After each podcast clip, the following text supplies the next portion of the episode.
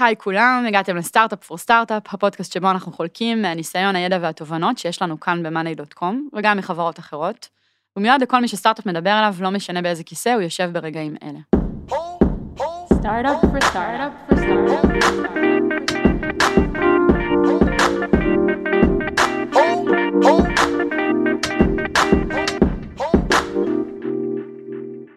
הגעתם היום לפרק האחרון במיני סדרה שלנו על דיזיין. במהלך הסדרה, שלמי שככה מצטרף אלינו רק היום, אני ממליצה ממש לחזור לפרק הראשון שלה, סקרנו שישה תהליכים שמסייעים לעצב בפשטות. בעצם הסברנו למה פשטות היא עיקרון מרכזי בעיצוב ובמוצר אצלנו בחברה, ומה הרציונל בבחירה בששת התהליכים הללו כ... כאיזשהו עוגן לכל תהליך אה, עבודה שאנחנו נכנסים אליו. אז בפרק של היום נתמקד בעיקרון השישי והאחרון, שקראנו לו, עם הרבה מאוד קיץ', לחלום בלי גבולות. ואני מבטיחה שממש בדקות הראשונות של הפרק נהפוך את זה למשהו שהוא הרבה יותר פרקטי ממה שזה נשמע. לטובת העניין הצטרפו אליי היום יבגני קזינץ והילי נאמן מגיד, שהם lead designers במאנדיי. היי יבגני שכבר אה, מוכר לכם מהפרקים הקודמים. היי לכולם. והי הילי. היי. שאומנם אה, זה הפרק הראשון, אבל את במאנדיי אה, מימיה המאוד מאוד ראשונים. כן. uh, אז כיף שאת פה. וכמו שהבטחתי, שנתחיל מהשורה התחתונה, אז בלי uh, הרבה ברברת, תסבירי רגע לאנשים למה כדאי להם להישאר ולהקשיב, ולמה זה לא אה, אה, סרט אה, רומנטי מתוק שנקרא לחלום בלי גבולות. אה, ובאמת שנייה, למה זה חשוב? למה זה לא סיסמה ריקה מתוכן? אז אני באמת אה, חושבת שלכל מעצב יש את המהות שלו. בשביל מה הוא קם בבוקר? מה שמרגש אותו ומה שמניע אותו, וזה מתקשר ללחלום, להעיז לחלום ולהעיז לעצב בצורה יותר גדולה ויותר חולמנית ויותר פשן. Uh, והדבר הזה הוא לפעמים ביום יום הולך לאיבוד, כי אנחנו רצים ממשימה למשימה וצריך לעשות את זה, וזה, ואת זה צריך, ואת זה צריך, במקום לבוא ולהגיד מה נכון, מה באמת מוביל אותי, ומה נכון למוצר, ומה, בכל דבר, בכל תחום שהוא יהיה. ואיך מגיעים לשם בכלל, כאילו איך, איך חולמים, איך uh, מגיעים למצב שאתה יוצר משהו שעוד לא יצרו, אני חושבת שזה אחד התשוקות הכי גדולות של מעצב, לעשות משהו, להגיע לירח, את יודעת, לגעת במשהו שעוד לא נגעו בו. אני חושבת שעכשיו נגעת קצת בנקודה בסוף של התועלת של זה, כי, כי את יודעת, כשהתחלת לדבר אני מקשיבה ואני אומרת, בסדר, אוקיי, לחלום זה כולנו, את יודעת, גם אני מתגעגעת לימים שבהם יכולתי ללכת לים באמצע היום. יופי, התבגרתי. אבל לא, זה לא בא משם, ו, ובסוף הבאת את התועלת של מה יוצא לנו מזה. אז, אז בואי תתחברי לזה עוד קצת, של למה זה כלי חשוב לחברה, mm. לא למה זה יהיה לי נעים כמעצבת, לך נעים כמעצבת לחלום, למה לחברה חשוב שאת תוכלי לחלום בלי גבולות. אוקיי, okay, אז זה, זה פשוט לוקח אותנו קדימה, בתור חברה. ברגע שמעצב, הוא בא לעשות את מה שהוא בא לעשות, והוא בא לקחת ולהניע קדימה את המוצר ולפרוץ את הגבולות, ו, וללכת גבוה יותר, ו, ולהגיע למקומות שלא מעיזים לחלום עליהם, אז בעצם עשינו מוצר טוב יותר. אז בעצם מימשנו איזשהו פוטנציאל שהוא היה גול, גלום שם, ובעצם אה, הגענו אליו. אז לצורך העניין זה, זה כמו mindset אחר, נכון? זה כאילו, אתה יושב שנייה, אתה לא חושב על כלום, אתה כאילו באיזה ריק כזה, ואתה מרשה לעצמך לעוף. אה, וזה קורה בהמון תעשיות, זה יכול להגיע בתעשיות האופנה, אה, כשאת מסתכלת על תצוגת אופנה ב... הכי גדולות שיהיו ב... עם המעצבים הכי מובילים בעולם, לא באמת תלכי כאילו עם הבגד שמוצג שם. אבל הדבר הזה יטפטף לתוך התעשייה של האופנה, וזה ייקח את האופנה קדימה, ופתאום הצבעים האלה יופיעו בזארה, ופתאום הכתפיות האלה יופיעו באוניגמן, לא יודעת, בדברים שהם כאילו ממש מיינסטרים, אבל מאיפה זה הגיע? זה הגיע מהגבוה, מהמעצב הזה שהעז לעצב בלי, בלי גבולות כן, וחלם אותו, בלי גבולות. בדיוק, ואותו הדבר גם בתעשיות אחרות, אם זה מכוניות, את יודעת, מכוניות מרוץ. הן מעוצבות בצורה הכי, הכי, הכי פיין, הכי נכונה, הכי מהירה, יעצבו את הזוויות בצורה הכי נכונה כדי שזה ינוע הכי מהר, אבל זה לא באמת אפקטיבי למכוניות בכביש, נכון? אבל ידעו לעשות את זה נכון, ידעו להוריד את זה הלאה. ידעו כאילו פרארי יבואו ויגידו, אה, ah, הנה, זה משהו שעשינו טוב, נוריד את זה לגלגלים, כן? ושם נוצרים הקסמים. כאילו, במקום הזה שאתה, שאין לך מחסומים, שאין לך, אין לך גבולות בעצם, אז אתה יוצר דברים שהם חדשים. ו- וזה הדבר המדהים בעצם, זה, זה מה שמרגש, ואני חושבת שגם כשמעצב עושה את זה, הוא נהנה מזה, הוא מתרגש מזה, הוא פתאום מרגיש טוב, זה מרגיש נכון. אני מאוד מתרגש מהפרק הזה קודם כל, ובעיקר כי כל הפרקים שעשינו עד עכשיו בסדרה הזאת של design, זה הפרקים של תהליך. על כאילו כל אחד זה הוא בעצם שלב בתהליך בנייה של משהו, איך לעשות, איך להסתכל על דברים. הפרק הזה, ואני חושב שהוא טוב גם שהוא מסכם, הוא כאילו מסכם את, ה... את כולם ביחד, והוא יכול להיכנס בכל שלב של תהליך, והוא משהו שעובד על uh, נטו, על משהו שהוא הפורטה של designers, שזה ה vision. שזה משהו שהוא סופר חשוב שיהיה לכל מעצב, ואני מאמין שיש את זה. מי שבא להיות מעצב, תמיד יש לו, היה לו רעיונות מ- מילדות, הוא בא עם משהו כזה, שהוא היה תמיד יצירתי, ותמיד אמרו לו אתה יצירתי, ויש לך את זה, וזה מה שהביא אותו להיות מעצב, כי הוא הביא תמיד דברים חדשים שלא היו, או צורה חדשה של חשיבה שלא הייתה אצל אנשים, והביא משהו לשולחן, והוא היה מאושר מזה.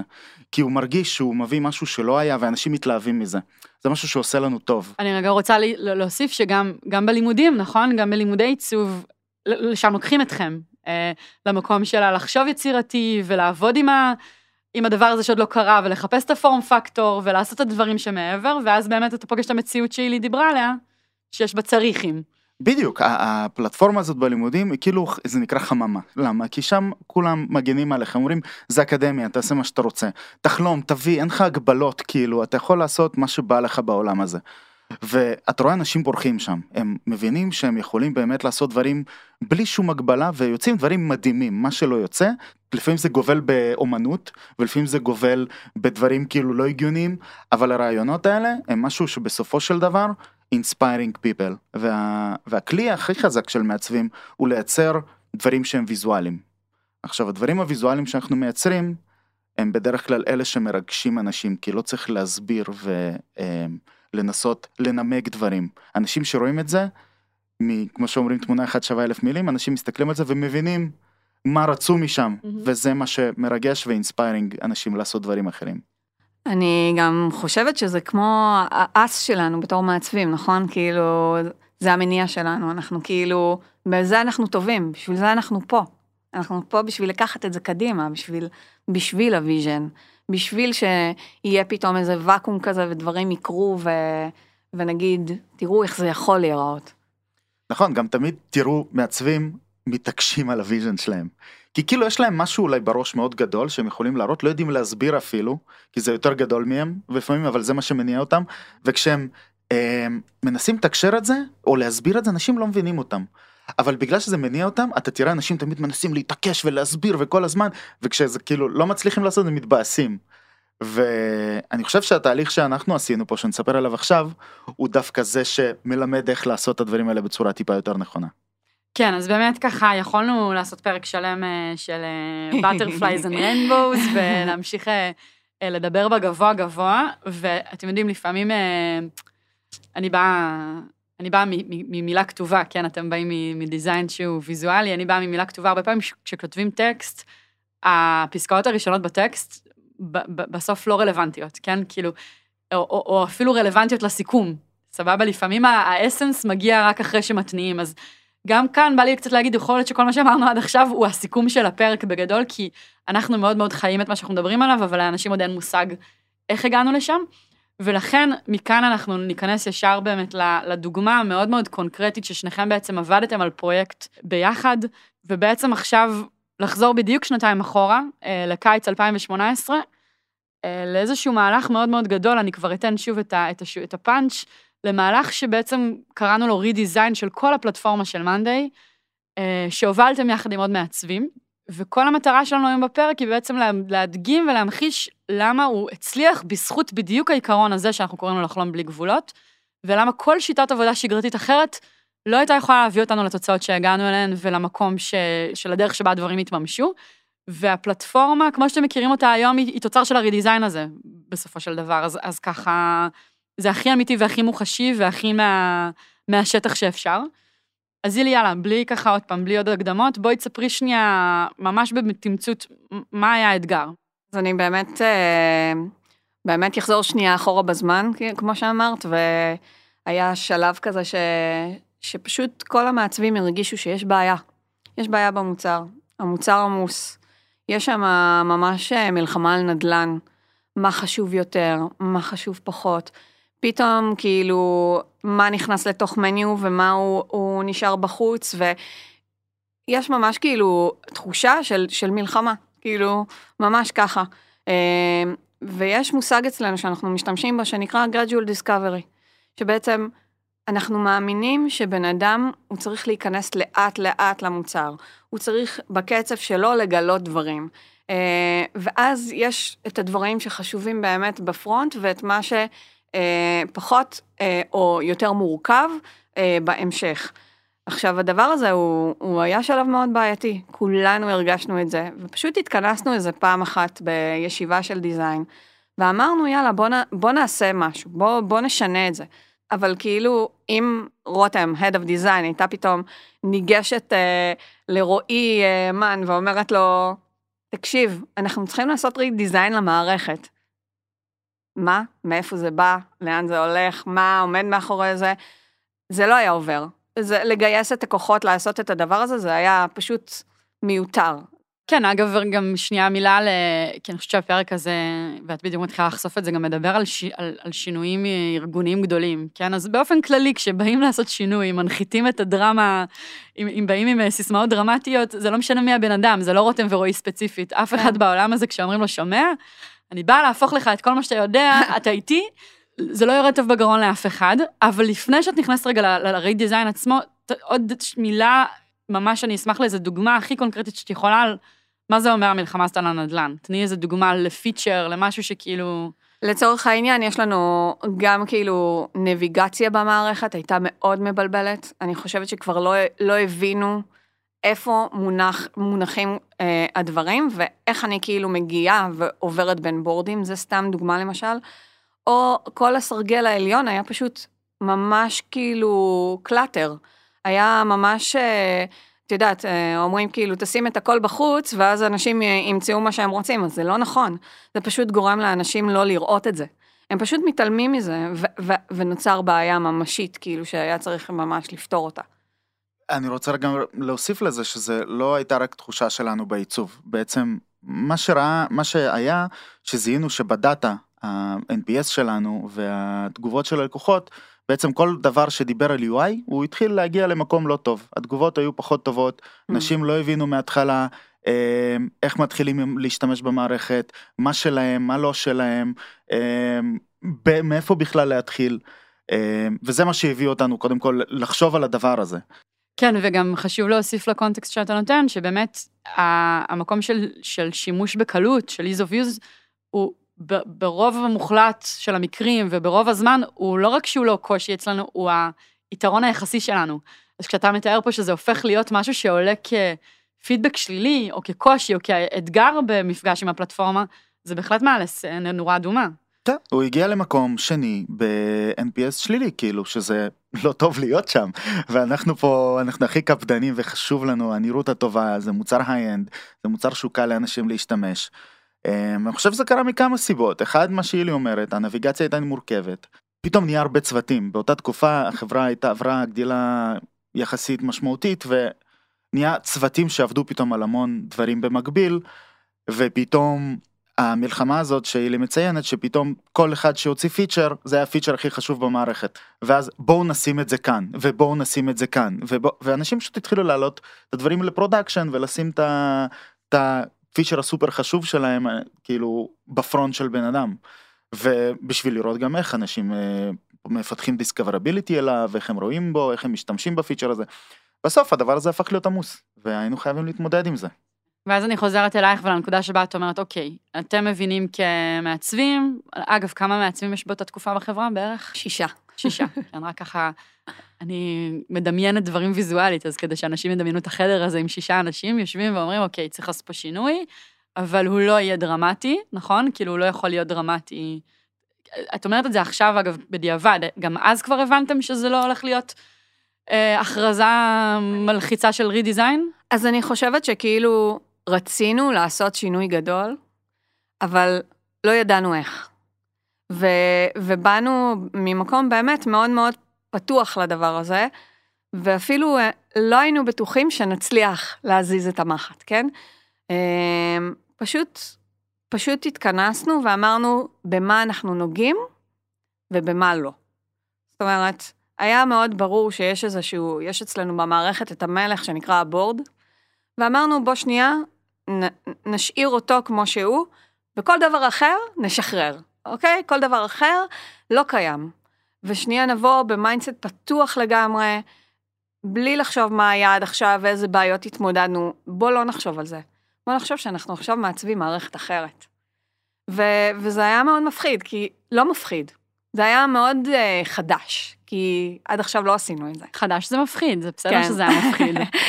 אז... את אומרת לא מפחיד, אבל הפחד לא, נשאר לא, בחדר. לא ו- מפחיד, זה, זה היה מרגש, כן? כאילו, אבל לא ידענו איך לעשות את זה. אז עשינו את זה באופן מאוד מאוד טבעי. התחלקנו לזוגות, ופשוט אה, כל אחד הביא רעיון או vision או מחשבה ממש ממש ב high level.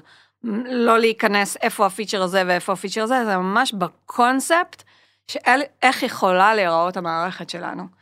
וזה היה מדהים, כי עלו מלא רעיונות.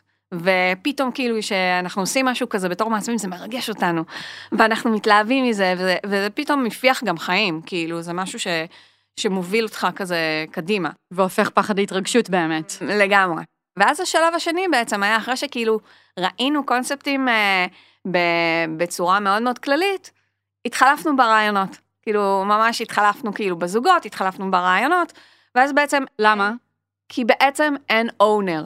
ואז האגו נעלם, זה לא אני עשיתי, וזה לא משהו שהוא, אין איזה חשש או פחד שכאילו ישנו לי את מה שעשיתי מההתחלה. לא, זה תהליך שכולנו עשינו יחד, וזה משהו שהיה מאוד מאוד עוצמתי. אנחנו כבר לא בן אדם אחד שמשנה את המערכת.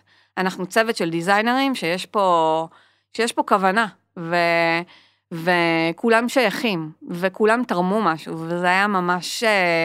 תהליך שאני חושבת ש, שכדאי לעבור אותו לפחות פעם אחת על משהו. אני חושבת שגם כשאת מתארת ומאוד ברור מה גודל האחריות, ובאמת המקום הזה של להחליף רעיונות מאפשר לא להתאהב ברעיון של עצמי. כן, כאילו, זה קורה טבעית, אין מה לעשות, כשאני מתלהבת ואני מלהיבה אחרים, אז אני עוד יותר משוכנעת ברעיון שלי, ובגלל שזה כזה פרויקט גדול וכל כך בפרונט, תרתי משמע, זה קצת מאפשר לחלוק את האחריות, זה אה, מנטרל את התופעה האנושית הזאת, ובאמת, כמו שאמרת, מאפשר אולי להתאחד סביב איזשהו משהו שהוא יותר גדול מהבן אדם ומהרעיון שלו. וקחי אותנו שנייה את כל התהליך, כדי שאחר כך נוכל לעצור ולהיכנס לפינות. אז חשבתם, החלפתם רעיונות, אז היו ש... הרבה רעיונות, אבל איך מתכנסים משם? אז אחרי שבעצם כאילו הבאנו כבר את הרעיונות הכלליים, והחלטנו על אה, ללכת על שלושה קונספטים אה, עיקריים, אז כמו שאמרתי, התחלפנו ב, אה, בקונספטים, ובעצם התחלקנו לזוגות ש, שיצרנו את זה, ירדנו יותר לעומק. עכשיו באמת היינו צריכים למצוא לכל דבר את, את המקום שלו בתוך הקונספט הזה. ו, וזה היה כיף, כי עבדנו פתאום בזוגות על דברים, ובדרך כלל, את, את יודעת, בחברה כמו שלנו, בסקייל כזה, אנחנו בדרך כלל עובדים, המעצב מול המפתחים, ופה היה פתאום איזושהי התגייסות משותפת, וזה היה ממש נחמד, אני זוכרת שאני ויבגני היינו ביחד, ו... וזה היה כיף, כי ממש את מרגישה איך זה כאילו לבנות משהו משותף. אמ, זהו, ואז אחרי שכאילו יש לנו פרקטית, כאילו דברים שהם, שהם אשכרה עיצוב, אמרנו, אבל איך אנחנו, איך אנחנו מראים את זה? איך אנחנו מנגישים את הרעיונות האלה, כאילו לבוא ופשוט לזרוק את זה שם, זה, זה, זה התאבדות, כאילו זה, זה, זה לא יעבוד, זה לא, זה לא נכון. אז, אז בעצם יש לנו אה, בן אדם מאוד מיוחד בחברה, שמו שגיא, הוא מנהל את המושן בחברה אה, היום, אה, ובעצם אה, הוא הנפיש את העיצובים. הוא הפיח חיים בדבר הזה וגרם לזה להיראות אמיתי. להיראות כאילו, הנה, את הדבר הזה אנחנו יכולים לעשות מחר. ו... וזה הקסם, זה... ואני חושבת שיש בזה יכולת מאוד חזקה. זאת אומרת, אם יש למעצב את היכולת לעשות prototype, זה מקל. לאנשים לפעמים קשה לעכל את מה שמעצבים רואים בראש שלהם. הם לא רואים את התנועות, הם לא רואים איך הדבר הזה זז, איך הוא מתנהג, את ה-UX עצמו, אבל פתאום הם רואים. פתאום זה זז, פתאום זה אמיתי, פתאום זה חי, זה יכול לקרות. הם מאמינים בזה גם פתאום. אז השלב הבא הוא בעצם להעלות סרטון, שבו יש שלושה קונספטים, שונים לגמרי, ממש, ש... שיש בכל אחד רעיונות מדהימים, ומשחררים את זה. לחברה, כפוסט במערכת, ומחכים. וכולנו כזה אה, היינו בהתרגשות וחיכינו מה יקרה ומה יאהבו ומה לא יאהבו ושינינו את, ה, את השיח. כי בעצם הפוסט אמר, איזה, איזה קונספט אתם הכי אוהבים? או מה אתם אומרים שכדאי לפתח מחר? כאילו, הפוסט הזה גרם בעצם לשינוי אה, שינוי של השיח. זה גרם לדברים בעצם באמת לקרות. כי בעצם לא היה שיח אם לעשות או לא לעשות redesign, היה שיח איזה redesign לעשות. ואיך לעשות, אני רגע מתחברת בתור מישהי ש... אני חושבת שהייתי כמה חודשים ב monday כשזה קרה, ואני חושבת שהיו שם כמה דברים ש, שפיצחתם, ושווה לה, ככה להתעכב עליהם. אחד, זה באמת היה סוג של חגיגה. זה היה פוסט, גם אה, שגיא שם כזה מוזיקה מאוד כיפית, וזה היה קיץ, וזה התחבר מאוד לאיזה סוג של celebration, ובאמת באתם מהמקום של, היו שם רק סימני שאלה בפוסט הזה. לא היה שם שום אמירה, אלא בבקשה תנו לנו פידבק, בבקשה תגידו לנו מה, אנחנו צריכים לדעת מה אתם חושבים, מה אתם אוהבים. אל תפחדו, זה לא אמיתי, זה לא כאילו, ממש נתתם לחברה את כל מה שהיא צריכה, והיינו אז בסביבות המאה איש, כדי להרגיש שאנחנו, כדי שבשביל שזה יצליח, אנחנו צריכים להגיד לכם מה אנחנו חושבים. ויבגני, אולי תיקח את זה אתה רגע מכאן.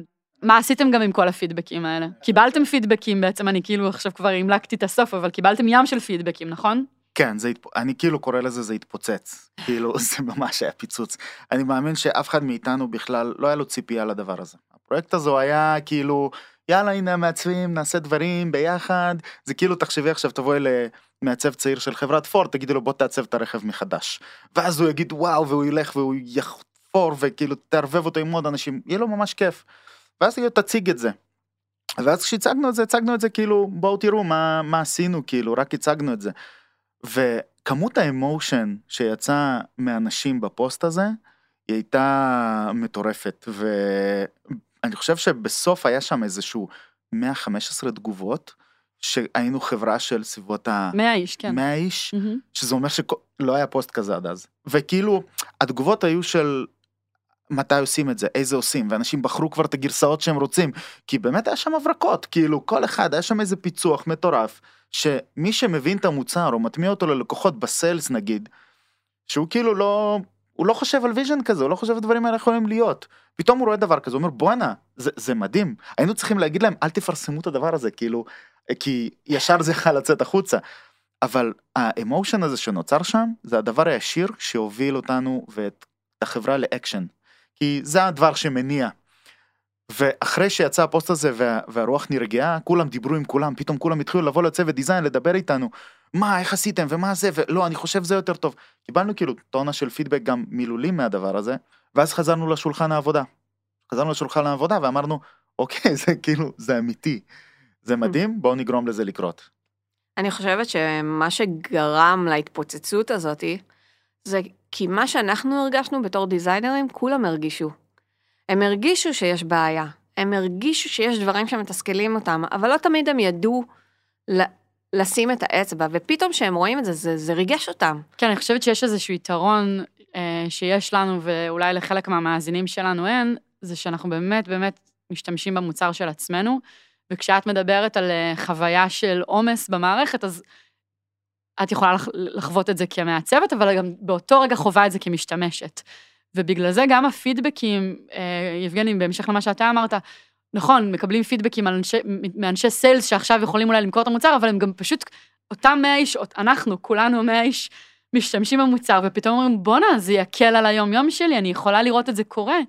למרות שאני חושבת שגם במוצרים שלא משתמשים במוצר, אני חושבת שאנשי sales שומעים את זה מהשטח. הם יודעים מה מתסכל יוזרים. אז אני חושבת שכאילו, את יודעת, את שומעת מה מתסכל user, ופתאום את רואה את הפתרון, גם ה-customer success במובן הזה, כן. כן. אז את אומרת כאילו, וואו, זה זה זה זה. סליחה, customer success. לא, גם וגם, נכון. כל ה-client facing. כן, כן. ועוד דבר שככה, שוב, פשוט כי זה מגניב שחוויתי את זה מהצד השני, באמת הייתי מעט זמן בחברה, ובגלל זה אני זוכרת את הפוסט הזה ואת הימים האלה, הסתכלתי לראות איך אנשים מגיבים באותה תקופה. ו... ואני זוכרת שאני, כשהסתכלתי על שלושת האפשרויות, אמרתי קצת מזה וקצת מזה, אבל הם ביקשו, הם רוצים שאני אבחר קונספט, אבל לאט לאט אנשים התחילו לשבור לכם את זה ולהגיד, האמת שאהבתי, מה... מהרעיון הראשון אהבתי את זה, ואם זה יכול לבוא עם האלמנט הזה מהקונספט השני, ובשלישי בעיקר אהבתי את הצבעים. ו- וזה היה מדהים לראות איך כולם נהיו ה- ה- הלגו builders יחד איתכם, כאילו, נתתם לנו כל מיני קומ- ח- חלקים כאלה, כל מיני חלקי לגו, ואנשים התחילו להרכיב מהשלושה קונספטים שלכם עוד סוגים של קונספטים סביב זה, וכמו שיבגני אומר, 115 תגובות. אני חושבת שזה מדהים, כי קודם כל, אז הם מגויסים, ודבר שני, זה בעצם אומר שהם קוטפים את הדברים הטובים ביותר מכל רעיון. ואז נוצר רעיון סופי שהוא מפלצת, כאילו, והוא הכי טוב. אז מה באמת עשיתם בפועל בסוף? אז אני חושבת שבסופו של דבר, כאילו... לקחתם את הפידבקים? כאילו, איך עבדתם עם בטח. זה? כן. לקחנו את הפידבקים מתוך הדבר הזה, חזרנו, כמו שיבגני אמר, לשולחן העבודה.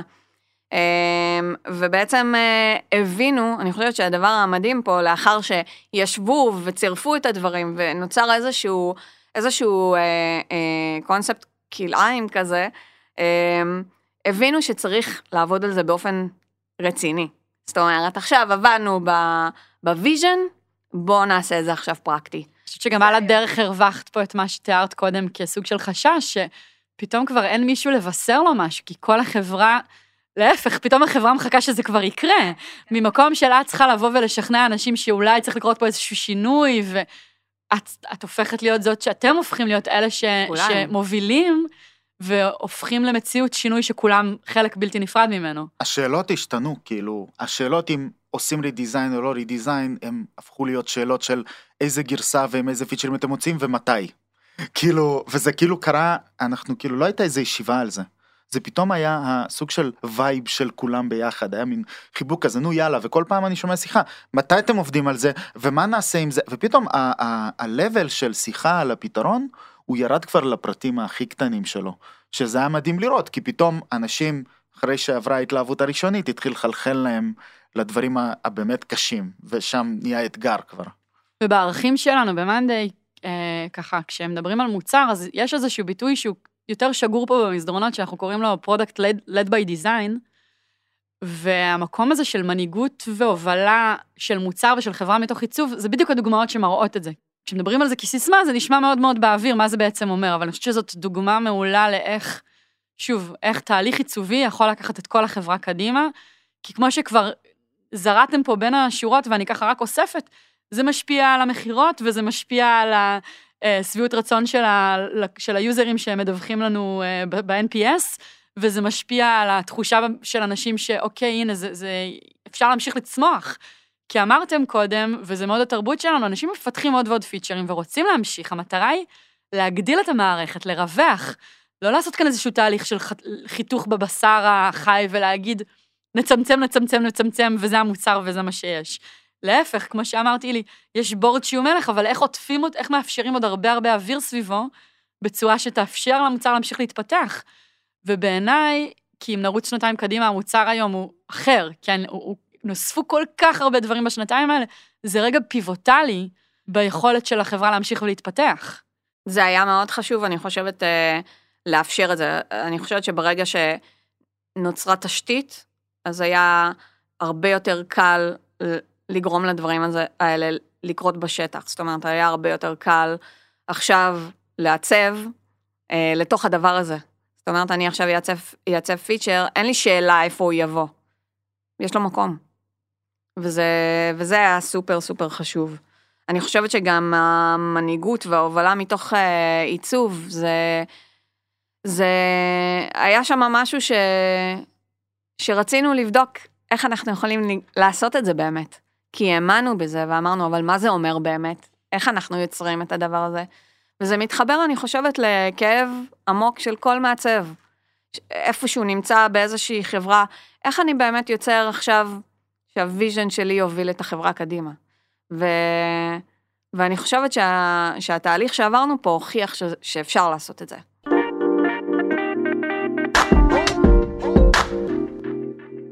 אילי יבגני ככה לסיום, מישהו עכשיו מקשיב ואומר, הוא השתכנע, כן, הוא הבין את ה-impact שזה עשה על מאנדיי ואת היכולת לשנות. חזרה שנייה רגע לאיך, מה הייתם אומרים לו, איפה מתחילים, על מה לחשוב כשמתחילים להוביל תהליך כזה של לחלום בלי גבולות? אז אני חושבת שהשלב הראשון זה קודם כל להכיר בבעיה. לבוא ולהגיד, אני צריך שנייה לעצור מכל העבודה שלי, לתת מקום לדבר הזה, אה, וגם אם זה תוך כדי העבודה, גם אצלנו, זה, זה לא שעצרנו עכשיו אה, חודש ועבדנו רק על זה, עבדנו על זה תוך כדי העבודה. אה, פשוט בזמן החופשי שלנו, כי זה ריגש אותנו. אז, אז לבוא ולהאמין ש, שאתה באמת צריך לעשות מקום למשהו כזה. אני חושבת שהשלב השני זה באמת להתנתק. להתנתק רגע מהמגבלות, להתנתק ממה שקיים, לבוא ולהיות ב-mindset של, של חופש. השלב השלישי זה לעשות משהו שהוא ממש ממש גדול ולא מפונש וממש בקונספט. כמו שאנחנו בלימודים ועם קונספט, אותו הדבר, כאילו לבוא ולעשות קונספטואלית איך דבר יכול לראות בלי שום קשר למה שאני חי ביום יום. אה, ואז השלב הרביעי, הרביעי זה להיות מסוגל לזרוק לפח. זאת אומרת, לבוא ולהגיד, אוקיי, אני עשיתי, לא התאהבתי, הכל בסדר, זה, זה לא מספיק טוב. או עשיתי, זה, אני אוהב את זה, אבל זה לא קורה. וזה יקרה, זה, זה, זה היה יכול להיגמר ככה בקלות, כן? Um, אני חושבת שהשלב החמישי זה לעשות כמה פתרונות. זאת אומרת, uh, לבוא, וגם אם יש איזה קונספט אחד, הוא יכול לבוא לידי ביטוי בכמה פתרונות, בכמה אופנים, ו... אה, ובעצם לתת את האופציה של בחירה. אה, והשלב השישי, שהוא הכי מרגש, זה לשתף.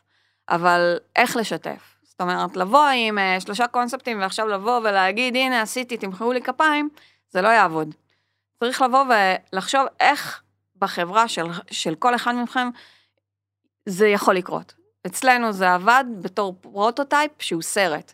אני חושבת שכבר ציינתי את זה מקודם, ש-prototype הוא, הוא דבר חזק ל-designer. הוא עוזר לדברים להיראות אמיתיים. וכשדבר נראה אמיתי, זה נראה כאילו מאוד מאוד אה, נגיש ואפשרי. וזהו, ולגשת גם אה, לפידבק אה, עם ראש פתוח. זאת אומרת, אם יש לה אינפוטים, להגיד זה מעולה. אתה מקבל ביקורת? מעולה, ב- קיבלת ביקורת זה קורה. כאילו, גם אם זה ביקורת מאוד מאוד קשה, זה, זה, זה טוב, זה מדהים. זה engagement בעצם, בטח, נכון? זה, זה מעורבות רגשית. זה גורם, זה אומר שהצלחת להפעיל משהו אצל הבן אדם השני. אני רק אוסיף לזה שזה משהו שבעיניי מאוד חשוב לעשות בתחום של product design. אמ, אני רואה המון מעצבים אמ, מתחומים של אה, נגיד איור וכאלה לוקחים פרויקטי צד שהם באים עושים איורים לכיף שלהם מעלים לאינסטגרם תראו איזה יופי מקבלים על זה מאוד לייקים זה עושה אותם מאושרים. גם ב-product הדבר הזה חייב להיות כאילו לקחת פרויקטי צד כאלה שהם עושים לך טוב עם עצמך גם אם אתה בוחן קונספטים מאוד קטנים של UI קטן, או בונה מוצרים ענקיים שבחיים לא יקרו, זה משהו שהוא מקצועית מבגר אותך ומלמד אותך על uh, מה, מה אתה יכול לתרום לעולם ואיך אתה יכול לגרום לעולם להיות יותר טוב בדברים הקטנים ש, שאתה עושה גם אם לא ישתמשו בהם בחיים. יש אומנים שמציירים כל החיים למגירה ולא קורה עם זה כלום ואז הם נהיים גאונים מתישהו ביום אחד. אז חשוב לעשות את הדברים האלה כי זה גם עושה אותך מאושר הדבר הזה וגם בעצם הדבר הזה הוא חדשנות, כי שום דבר חדש לא יצא לא מ-vision. כאילו לא מישהו בא, יש דברים כאלה, אבל הם מעטים, שפיתחו את הטכנולוגיה אמרו, אה, עכשיו בואו נעשה מזה כזה. בדרך כלל יש איזשהו vision מטורף שמישהו משוגע או מישהו שאף אחד לא יכול להיות לא הסכים איתו שהוא עשה אותו ואז מישהו מתי שהוא ראה את זה ואמר וואו זה גאוני בואו ננסה לפתח כזה.